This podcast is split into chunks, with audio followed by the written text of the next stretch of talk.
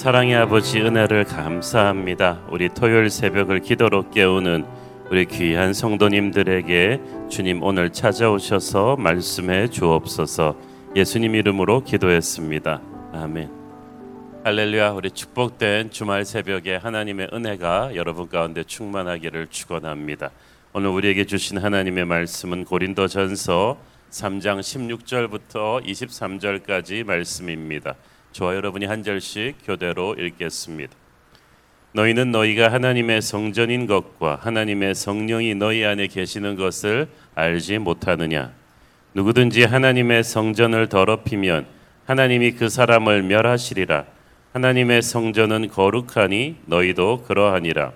아무도 자신을 속이지 말라. 너희 중에 누구든지 이 세상에서 지혜 있는 줄로 생각하거든 어리석은 자가 되라. 그리하여야 지혜로운 자가 되리라. 이 세상 지혜는 하나님께 어리석은 것이니 기록된 바 하나님은 지혜 있는 자들로 하여금 자기 꾀에 빠지게 하시느니라 하였고 또 주께서 지혜 있는 자들의 생각을 헛것으로 아신다 하였느니라. 그런즉 누구든지 사람을 자랑하지 말라. 만물이 다 너희 것임이라. 바울이나 아볼로나 게바나 세계나 생명이나 사망이나 지금 것이나 장래 것이나 다 너희의 것이요 너희는 그리스도의 것이요 그리스도는 하나님의 것이니라 아멘. 지난 며칠 동안 우리는 계속해서 바울이 고린도 교회에게 보낸 목회 서신을 묵상하고 있습니다. 고린도 교회는 바울에게 참 특별한 교회였던 것 같아요. 바울이 2차 전도 여행 도중에 1년 6개월 동안 머물면서 이렇게 창립한 교회인데 지리적인 요충지에 아주 딱 위치한 경제적으로 잘 사는 곳이었는데 굉장히 또 타락하고 음란한 어, 미의 여신 아프로데트의 신전이 있는 도시 전체가 굉장히 음란 문화가 가득한 그런 곳이었는데 거기다 바울이 교회를 세웠습니다. 왜 그런 곳에 교회를 세우느냐? 그런 곳이기 때문에 교회를 세웠어요. 왜냐하면 최악의 세상은 최상의 교회를 필요로 하기 때문입니다. 한국이 굉장히 어렵다면 바로 그 한국 한복판에 주님의 몸된 교회들이 건강한 교회들이 많아야 되는 거예요. 하나님께서는 항상 죄악된 세상 한가운데 들어가서 최전방에서 죄를 물리치는 존재로 이 교회를 세우셨습니다. 교회를 통해서 우상 숭배와 음란 문화에 빠져 있는 사람들을 불러내서 거룩하게 성도로 변화시키시죠. 바울이 이렇게 1년 6개월 넘게 정성 들여 잘 개척한 교회를 이제 뛰어난 성경 선생님 아볼로가 와가지고 잘 가르쳐서 양육했어요. 그러니까 당대 최고의 목회자들이 기반을 놓았기 때문에 고린도 교회는 아주 폭발적으로 잘 부흥했습니다. 그런데 그 과정에서 뜻하지 않은 문제들이 생겼어요. 주변 환경이 워낙 그렇다 보니까 아직도 그 음란 문화의 옛사람의 버릇을 고치지 못한 성도들이 많았던 거예요. 그래서 막 근친 상간에 막 매춘부들이 다니는 애들도 있었고 또 이 고린도 교회 안에는 성령의 역사가 많았습니다. 성령의 은사가 막 방언의 은사 이런 게 많이 터지다 보니까 그걸 가지고 또 서로 비교하고 판단하는 분위기가 생겼어요. 은사를 선물로 감사히 받는 게 아니라 야 넌 방언 받았 난 방언 받았는데 너는 못 받았지. 아 어떡하냐 교회 다닌 지가 몇 년 됐는데 참 안 됐다. 노력을 해 봐. 뭐 어, 이런 식으로 하면서 막 서로를 판단하고 정죄하는 분위기 무엇보다 그 과정에서 고린도 교회는 심각한 파벌 싸움이 일어났어요. 특히 고린도 교회를 초창기에 개척했던 바울과 양육했던 아볼로 그 사람들의 이름을 따가지고 우리는 바울파다. 우리는 아볼로파다. 그래서 날카롭게 대립했습니다. 이 모든 것이 영적 미성숙의 증거들이었고 바울은 이 상황을 너무나 안타깝게 여겨서 멀리서 이 편지를 써서 하나씩 가르치고 권면하고 있었습니다. 참 이 고린도 교회 문제들을 우리가 쭉 보면서 야 어떻게 교회가 이럴 수가 있지? 예수 안 믿는 사람들 보기에도 참 부끄럽다는 생각이 들 정도로 기가 찹니다. 우리는 보통 신약 성경의 초대 교회를 막 이상적인 교회로 좀 보는 어, 경향이 있는데 초대 교회들은 이상적인 교회가 아닙니다. 지금이나 그때나 다 죄인들이 모인 공동체이기 때문에 정말 기가 찰 정도로 어, 갖고 있는 문제들이 많았어요. 고린도 교회가 그랬습니다. 그런데 저는 오히려 이것이 건강한 교회 특징이라고 생각해. 건강한 교회는 문제가 감춰져 있지 않고 반드시 드러납니다. 성령의 역사가 가득하기 때문에 저희 교회도 항상 그래서 지켜보면은 문제가 없는 교회가 아니라 문제가 묻어 있지 않고 반드시 성령께서 드러냈어요.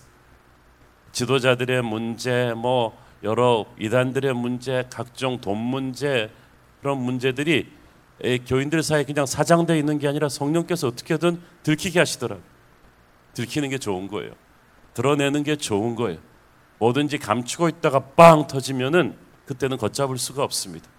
빨리빨리 조기에 터지고 문제가 나서 성령께서 이걸 드러내셔가지고 회개하게 하고 바로 잡게 하는 게 저는 좋은 거라고 생각합니다. 그러니까 좋은 교회는 문제 없는 교회가 아니고 문제가 성령의 역사로 빨리 드러나고 우리가 예수님의 은혜 앞에 엎드려서 그 문제를 극복해가는 게 진짜 좋은 교회다라고 저는 믿습니다. 그러므로 교회를 바라볼 때 너무 핑크빛 환상을 가지고 바라보지 마세요. 교회 머리이신 예수님은 마음껏 기대해도 좋지만 몸인 교회는 실망할 일이 많습니다. 그러니까 아예 그거를 그냥 전제를 하고 여러분 자신도 뭐 스스로에게 실망하는 경우가 많지 않습니까? 내가 이거밖에 안 돼? 교회가 이거밖에 안 돼? 그게 우리의 현 주세요. 이거밖에 안 되는 정도가 아니라 그냥 형편없는 존재를 우리 주님이 구원하셨어요. 그거를 우리가 알고 이 고린도 전서를 보는 게 좋습니다. 바울은 그 어떤 잔소리보다 16절 17절에서 딱 한마디 합니다. 너희가 하나님의 성전이다. 성령이 너희 안에 계시는 것을 알지 못하느냐? 성령께서 모든 것을 하시는 성령께서 가장 거룩하시고 모든 지혜에 뛰어나신 하나님의 영이 너희 앞에 주무시지도 졸지도 않으시고 살아 보고 있는 걸 알지 못한단 말이냐? 그 당시 이스라엘 사람들에게 성전은 건물이었어. 헬라의 신들의 신전도 건물이었어. 그러나 바울은 우리의 몸이 하나님의 성전이라고 했어. 이러면 심각해집니다. 눈에 보이는 physical infrastructure, 그 물리적인 건물은 그냥 출퇴근 도장 찍으면 끝이에요. 어, 딱 퇴근하면 끝이에요. 그러나 우리의 몸에 하나님의 성령이 거하는 성전이라 그러면 퇴근이 없어. 24시간 우리는 하나님의 임재 앞에 살아야 되는 존재인 것입니다. 예배 시간이 정해져 있는 게 아니라 우리가 어디를 가든지 하나님을 예배하는 예배자가 됩니다. 여러분, 하나님이 항상 우리와 함께 하신다. 이 말은 우리가 하나님의 뜻대로 살고 있을 때는 좋은 말이지만 사고 치고 있을 때는 굉장히 무서운 말이야. 내가 너와 함께 하리라. 이거 맥락을 모르고 들으면 거의 스토커 수준입니다. 네가 어디로 가든지 내가 너와 함께 할 것이다. 하지만 내가 하나님의 뜻대로 살고 그리고 세상의 악함과 싸우고 있을 때는 이게 얼마나 든든한 말인지 몰라. 내가 너와 함께 하리라. 하나님의 동행하심이 든든하게 느껴지면 여러분이 제대로 살고 있는 거고 이게 그냥 굉장히 찝찝하고 어, 두렵게 느껴지면 여러분의 삶이 삐뚤어가고 있는 거죠. 성전, holy house, 여러분의 집이 여러분의 몸이 holy house, 거룩한 집이다. 그렇기 때문에 이 성전을 더럽히거나 파괴하는 자에게는 반드시 하나님의 심판이 옵니다. 그래서 우리의 몸을 거룩하게 지켜야 합니다. 우리 성도 하나하나가 모여서 교회를 이루기 때문에 우리 자신을 지키는 게 교회를 지키는 거예요. 교회는 그 어떤 거룩한 일을 하기 전에 그 어떤 위대한 일을 하기 전에 거룩을 회복해야 합니다. 뭐 세계 복음화, 민족 복음화, 사회를 깨끗하게 다 좋은데 거룩하지 못한 자가 그런 말을 하면 마귀가 코웃음을 칩니다. 아무 일도 일어나지를 않아요. 바울은 일단 고린도 성도들 안에 있었던 이 음란 문제를 염두에 두었을 것입니다. 자기 몸을 함부로 음란하게 방치하는 것은 성령을 근심하게 하는 일이고 성전을 무너뜨리는 일입니다. 그래서 교회는 성도 한 사람의 타락을 결코 가볍게 보아 넘겨서는 안 돼요. 교회 공동체가 무너지는 게 한 사람으로 시작하거든요. 반대로 교회 회복도 한 사람의 회복으로 시작합니다. 그래서 교회에 있어서 거룩은 생명이에요. 우리 교회가 서로 사랑하는 따뜻한 교회지만 어, 교회를 어지럽게 할 이런 문제가 드러나면 반드시 징계를 합니다. 정말 가슴 아프게 징계해야 됐던 케이스가 있었어. 그 중에 목회자도 있었고 장로도 있었고 교회에 아주 신실하게 일하던 집사님도 있었지만은 저는 권징을 두려워하지 않았어. 왜냐하면 눈물을 머금고 그렇게 하지 않으면 교회 전체를 지킬 수가 없어요. 그것을 허락하면은 교회 전체가 방자해집니다. 그러면 끝이에요. 새로운 교회의 부흥은 위기의 순간마다 타협하지 않고 교회 거룩을 지켜왔기 때문이라고 믿습니다. 마귀는 거룩한 교회를 두려워합니다. 거룩한 성도를 두려워합니다. 반대로 거룩하지 못한 성도나 교회는 아무리 겉으로 보기에 그 새가 대단해 보여도 하찮게 여깁니다. 우리는 어떤 일이 있어도 거룩을 지켜야 돼요. 무엇보다 고린도는 아, 이 음란한 도시였기 때문에 도덕적으로 물란한 사람들이 많았어요. 그래서 바울이 이전에는 네가 그랬는지 몰라도 이제는 성도가 된 이상은 그 문제에서 깨끗해져야 된다고 하는 거예요. 그런데 음란 문제만 교회를 거룩을 무너뜨리는 것이 아닙니다. 겸손하고 교만하지 못한 마음을 갖고 있으면 그게 또 이 어, 교회를 무너뜨리는 치명적인 요소가 되죠. 18절 19절을 봅니다. 아무도 자신을 속이지 말라. 너희 중에 누구든지 이 세상에서 지혜 있는 줄로 생각하거든 어리석은 자가 되라. 그리하여야 지혜로운 자가 되리라.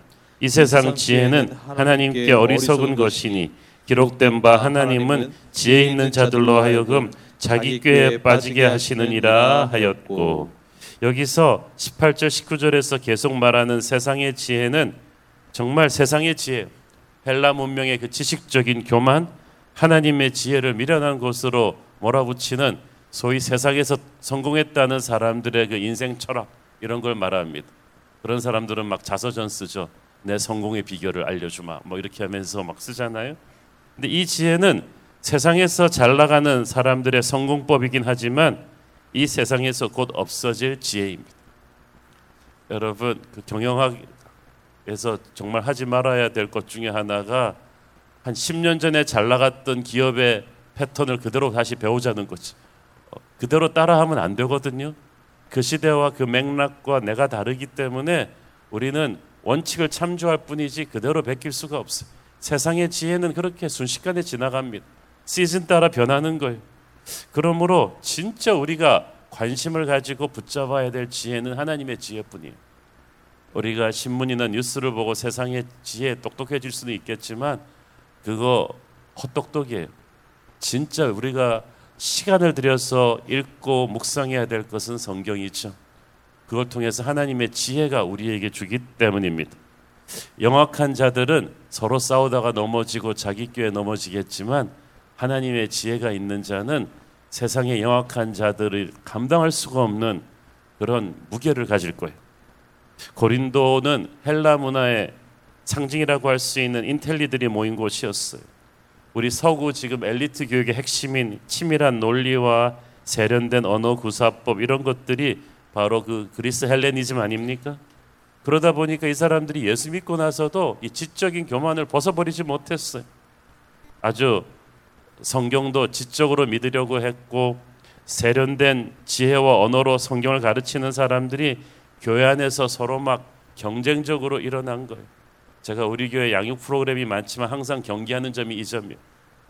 커피 브레이크나 이런 걸 통해 갖고 성경 지식을 축적하려고 하지 마라. 말씀에 의해서 내 영혼이 깨어지고 부서지는 경험을 해야지. 내가 뭐 노아의 아들이 뭐몇 살까지 살았고 이런 거 잘 외운다고 그 인생이 변하는 게 아니거든요. 근데 고린도 교회는 지적인 교만이 있었어. 경쟁하는 게 있었어.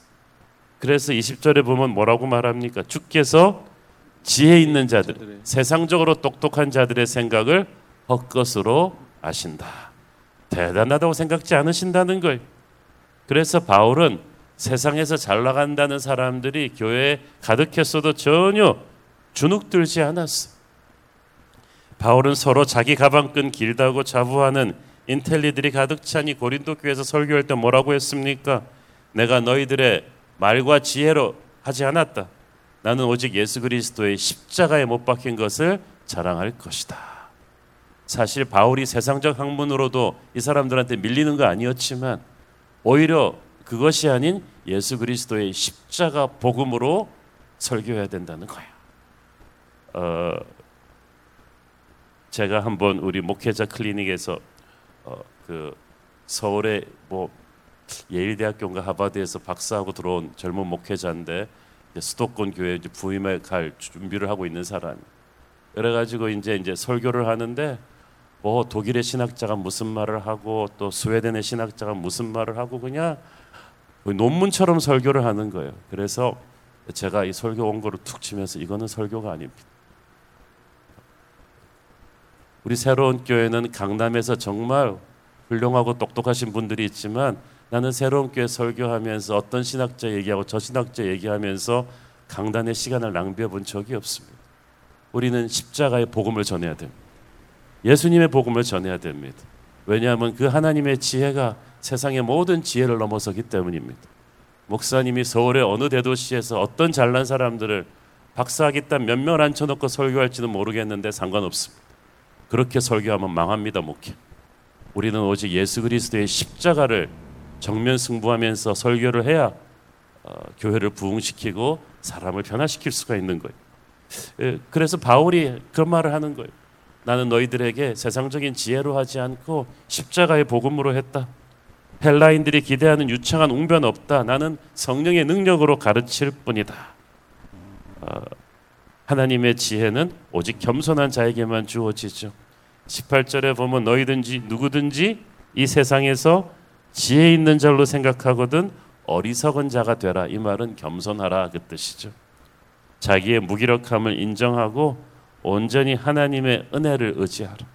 십자가 앞에서 죽을 수밖에 없는 죄인이란 사실을 절실하게 회개해라. 그래야 하나님의 은혜가 주어질 것이고 반드시 하나님의 지혜는 하나님의 은혜를 타고 온다는 거예요. 이것이 없으면 영적으로 무지해집니다. 영적으로 무지해지면 옛사람의 성미가 살아서 신앙생활을 하게 되는데 이런 사람들이 저지르는 일 중에 하나가 파벌을 조성하는 것. 형제간에서 대립하는 21절 22절 그런즉 누구든지 사람을 자랑하지 말라 만물이 다 너희 것입니다. 바울이나 아볼로나 게바나 세계나 생명이나 사망이나 지금 것이나 장래 것이나 다 너희의 것이요. 고린도 교회 최초로 복음을 전한 사람은 바울인데 가서 또 후속으로 양육을 시킨 사람은 아볼로였어. 그래서 그 바울은 심고 아볼로는 물을 주었다는 말이 그 말이죠. 그런데 서로가 역할이 달랐는데 그렇죠? 고린도 교인들은 나는 바울파다. 나는 아볼로파다. 그러면서 막 서로 나중에는 그리스도파라는 것도 만들어 가지고 어, 한국 교회도 뭐 할 말 없어요. 우리 한국 교회 역사를 보면 예수와 그리스도를 싸워서 팔을 만들어 가지고 바울과 아볼로가 의도한 거 전혀 아니었어요. 예수님이 의도하신 거 전혀 아니었는데 이걸 누가 만들었어요? 영적으로 무지한 교만한 사람들이 만든 거예요. 바울은 문제의 원인을 너희들이 사람을 자랑하기 때문이라고 했어요. 이 바울 아볼로파 만든 사람들 바울 아볼로를 진심으로 존경하고 사랑하고 그들의 가르침에 따르는 사람들 아니었어요. 그런 사람들이면 이런 짓 하지도 않아요. 그들은 바울 아볼로를 팔아서 자기를 높이려는 거예요. 하지만 교회는 사람을 자랑하는 것이 아닙니다. 사람을 자랑하느라고 세속화되지 않도록 정말 깨어 있어야 돼. 17절에 보면 누구든지 하나님의 성전을 더럽히면 하나님이 그 사람을 멸하실 것이다. 여기서 더럽히다는 말은 상황을 점점 안 좋게 만들어 놓는다는 뜻이죠. 고린도 교회가 이 다툼과 분쟁으로 상황이 점점 분열되고 있었어요. 여러분 성령은 하나 되게 하는 영인데 마귀는 분열시키는 영이에요. 교회도 보면은요 지금 한국 교회고 교포교 미국 교회고 뭐 분열돼 있는 교회가 너무 많아요. 그런데 그 주동자들의 말을 들어보면 다 명분이 있어. 자기는 교회를 사랑해서 하는 거라. 목사님을 사랑해서 하는 거라. 신학적인 정통성을 지킨다. 신학적인 정통성, 목사님 사랑, 교회 사랑 그 어떤 명분도 명분이 되지 않아요. 주님의 몸된 교회를 가르고 분열을 시키고 싸움을 일으키는 주동을 하고 있다면 그렇게 서로 대립해서 문제를 해결하려 한다면 하나님의 영으로 하는 게 아니에요. 벌써 마귀의 영에게 휘둘린 거죠. 하나님의 성전을 부수고 있는 사람이 빨리 회개해야 되는 것입니다. 21절 후반부에서 바울은 뭐라고 합니까? 만물이 다 너희의 것이다.